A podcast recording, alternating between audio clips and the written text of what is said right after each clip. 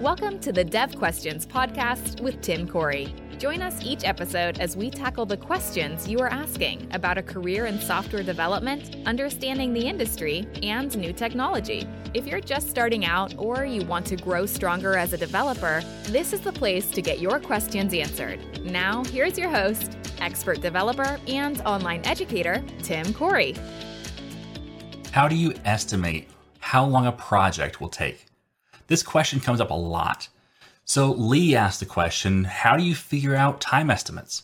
And then Simon kind of followed it up with, yeah, minimal experience makes it difficult to estimate time from inception to completion. So how do you figure out how long your project's going to take to complete? That's the question for today's Dev Questions episode. Now, if you don't already know, this is a podcast. So if you're listening to the podcast, then you already know. But if you're listening on YouTube, then this is also a podcast. So if you want to listen to this on your drive to or from work, if you're going to work still, um, or back to work, this would be a great um, time to check that out on iTunes, on Amazon, on Spotify. There's pretty much a bunch of different places you can find it. So let's talk about time estimates. Time estimates are hard. I wish I could give you a formula, but there just isn't one. In fact, pretty much every estimate is just a wild guess. That's what it comes down to. And that's kind of pressing, but if you know that going in, you have a better opportunity to communicate clearly what your estimates are really saying. Let me explain that let's say you're going to build an application, a very, very simple application. Let's just say you're going to build a to do list application that's only going to be a WinForm application with a SQLite database. So it's self contained database with a WinForm front end. Really small, really self contained, no special features. Cool. So your boss asks you for how long do you think that will take? Or maybe you're trying to estimate and say, how long will this take? Well, one way I say it is, I think it's going to take three months. Why? Because? Okay, that's not a great answer. It does not inspire confidence from anyone. So, one thing you can do is you can break the project down into its pieces.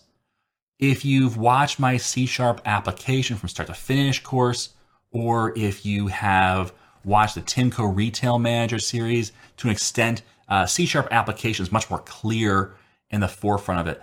Um, but if you've watched my uh, Complete Foundation in C Sharp series, in a number of different locations, I talk about the WOULD framework, W O U L D, where we're we're breaking down a project before we even start it. We're planning it out.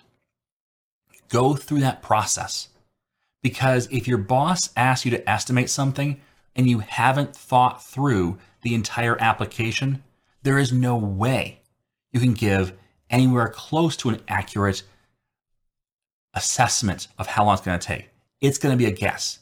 Now, your guess may be right, and you may be great at reading the wind or tea leaves or something and coming up with guesses that sound right and that tend to be right.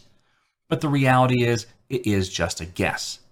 Until you have really identified what the application does in detail, until you've planned it out, you don't know. So walk through that, that WOULD framework process, those five steps to start a project before you start coding. Those five steps of planning out a project. Now, if you do those five steps, and if you expand the project and figure it all out and lay it all out and identify your assumptions and eliminate them and identify the different pieces of your application, you will have broken it down into chunks. Now, what you can do is estimate a chunk and say, how long will it take to build a SQLite database that does these 10 tables, that has these 10 tables with these 50 fields total. Well, that's a lot easier to estimate. You, you can say, well, I create pretty much a table every 15 minutes, let's just say. So with 10 tables, that means 150 minutes. That's two and a half hours. Don't forget to add some slack time in there, some time for issues that come up and so on. So now that's going to be four hours. Four hours is your estimate. Awesome. Now you have an estimate for one piece of the process. Do that with the rest of those chunks. And now you'll have a good estimate for the overall project because you have broken it down into chunks and estimated each chunk. When you estimate a chunk, it's easier to get a good number out of that because it's easier to put that all in your mind at once. To think about, well, how do I do that process? How long did it take last time? And so on. And that brings up another point. The more you practice, the more you build applications like this or build pieces like this, the better you will be at estimating time because you've done it before. And so you reference past history. Every time you run across something where you say, I've never done that before, that's a big red flag for estimation. You're going to have no clue. So here's what I recommend. If you come across something where you say, I've never done it before, build a sample project that does just that. Not a whole real project, just something that tests out that little piece. Learn about it, test it, and figure out how it works. Now you have history. Even if the history is from 15 minutes ago, now you know how long, roughly, that should take. Add a little extra slack time in there for that newer thing because something will come up in that area.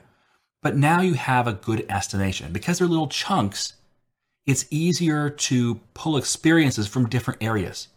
Maybe you've never built a WinForm application before, but connecting to a database, you did that in your WPF project or your ASP.NET project. Well, that's the same thing. So you can estimate that chunk even though you haven't done the WinForm part of it. So there's a lot that you can pull from different projects, again, from your experience, that will help you estimate those time chunks. Now, maybe time chunks that you just have to guess on. But if it's a smaller piece, it's easier to make a educated guess on just that piece than it is the overall whole. So you've broken it down, you've gone through the WOULD framework, you've tested out the things that are new, you've estimated all of those chunks, you've added them all together, and more importantly, you've added slack for each of those pieces. Like I said, if it takes you two and a half hours to create those SQLite tables, call it four because something comes up. Whether it's you're interrupted, you have the end of the day and the start of the day the next day that it kind of overlaps. And so there's a lot of, you know, shutdown time and startup time that kind of takes away and just the general distractions of life. You know, you get hungry at 9 30 in the morning. Well, that's going to take time away from your 8 to noon time frame. So just make sure you put some slack in there for those things. Now you have a better estimate. Now you have an estimate that is more reasonable to the, the project. So that's that's the ideal way of project estimation. Break it down in chunks, estimate each chunk, make sure you have history that backs up your experience in that area. That does mean that an estimate is not as quick as your boss saying, How long will that project take? And you going, eh, three hours. That doesn't work. Okay. You can't do that. You're going to have to take time to create a real estimate. Try and communicate this with your boss or the person asking. That's the ideal for estimating a time uh, time for the project. But there's more to a project than just the initial plan. There is the the part where the stakeholder, whether it's the boss or somebody else, starts making changes.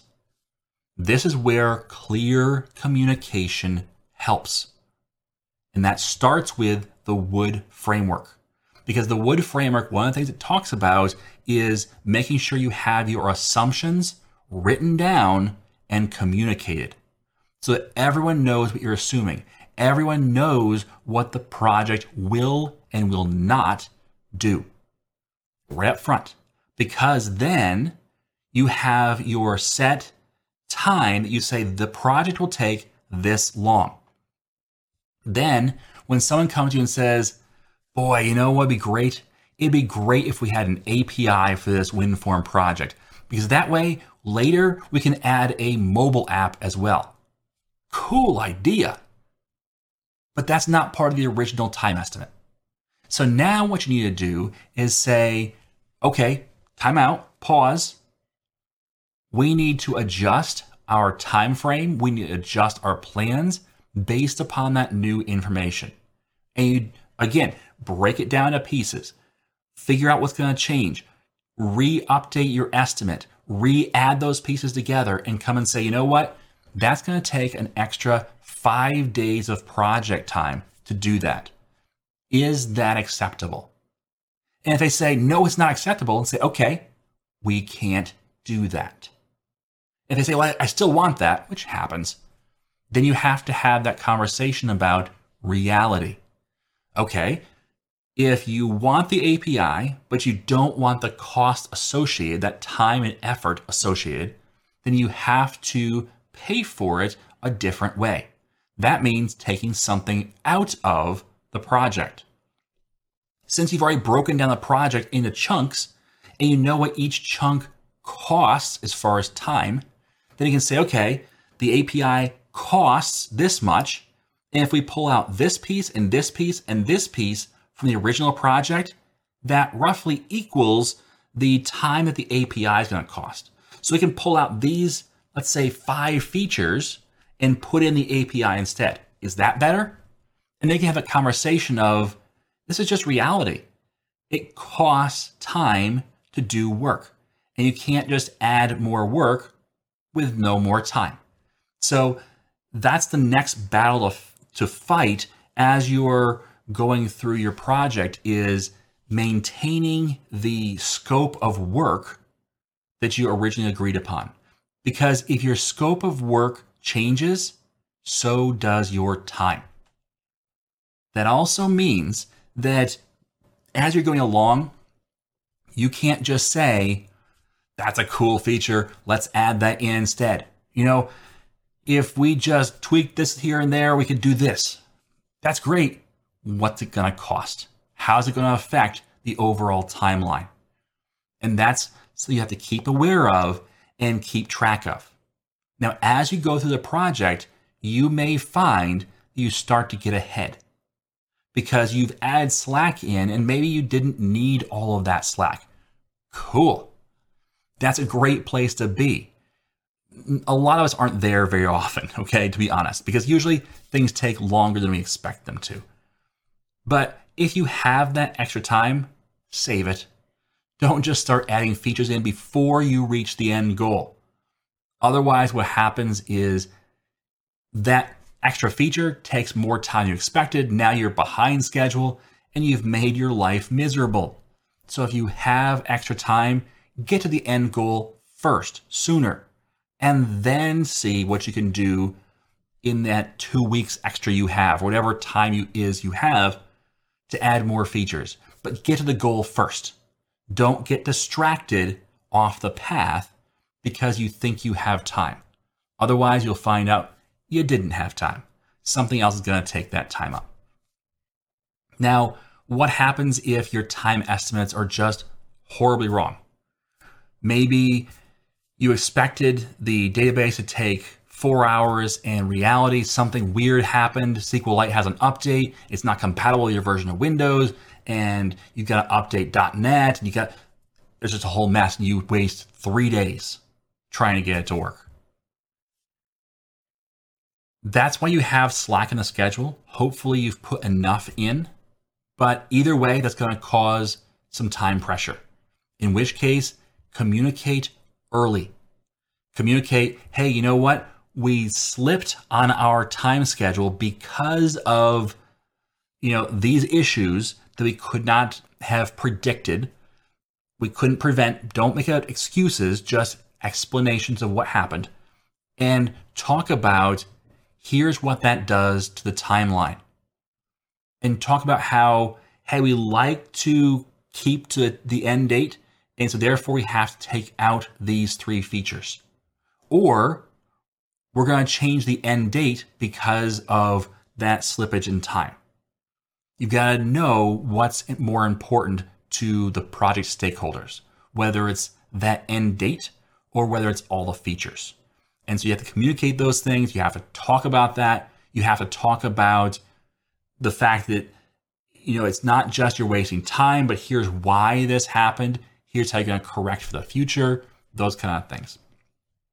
It all comes down to communication. You don't wait until the end of the project and go, oh, by the way, we're three weeks late. Don't do that. Early and often, explain. But then for your next project, learn from that. Make your time frames larger. Add extra slack in. Usually what I do is I try and add about 40% of my time, maybe even 50% of my time to be uh, slack time, meaning time that's not dedicated to something that is just padding. So if a task is going to take one day, I say two days. If a task is going to take two weeks, I say a month. And so I make sure I add extra time in there. Now, sometimes if it's a two week task, I might say three weeks, but I try really hard to say four because adding that extra time in there allows me that buffer time to make sure that I under promise and over deliver. If you're going to make a mistake, estimate too much, estimate too long for the project. Because if you come to your boss and say, the project is done in 100 days and we said it take 150, your boss is going to be happy. But if you come to your boss and say the project took 100 days, we said it would take 50, your boss is be upset. Okay? Same time frame, different attitude. Now, your boss may say at the very beginning, I want it in 50 days. And you say, it's 150. Okay? That may be the case. And so, again, you have to talk about what reality is and say, you know what? We love to hit the 50 day time frame, but we think that in order to do that, we have to have only these certain features. And then discuss it's a matter of of time versus the job. How much time each task takes adds up. And it's not just free. It's not just we can add more people or or is add more effort and get this done. Now, time estimation is always going to be an inexact science. It's not something you can say, here's the formula. But if you take steps to break the problem down, to make sure you add in slack to make sure that you maintain your scope and make sure you communicate your changes. By doing all of that, you will better control your estimates and you'll have a, a better time estimation track record. All right. So that's that's my take on time estimation. It takes a lot of work, it takes a lot of practice. It's not something you're going to get right a lot at first. It's going to take time to figure these things out, to try out different things. And the more you have practiced each piece, the better you will be at estimating how long it's going to take. So make sure you practice as well and keep those practice projects.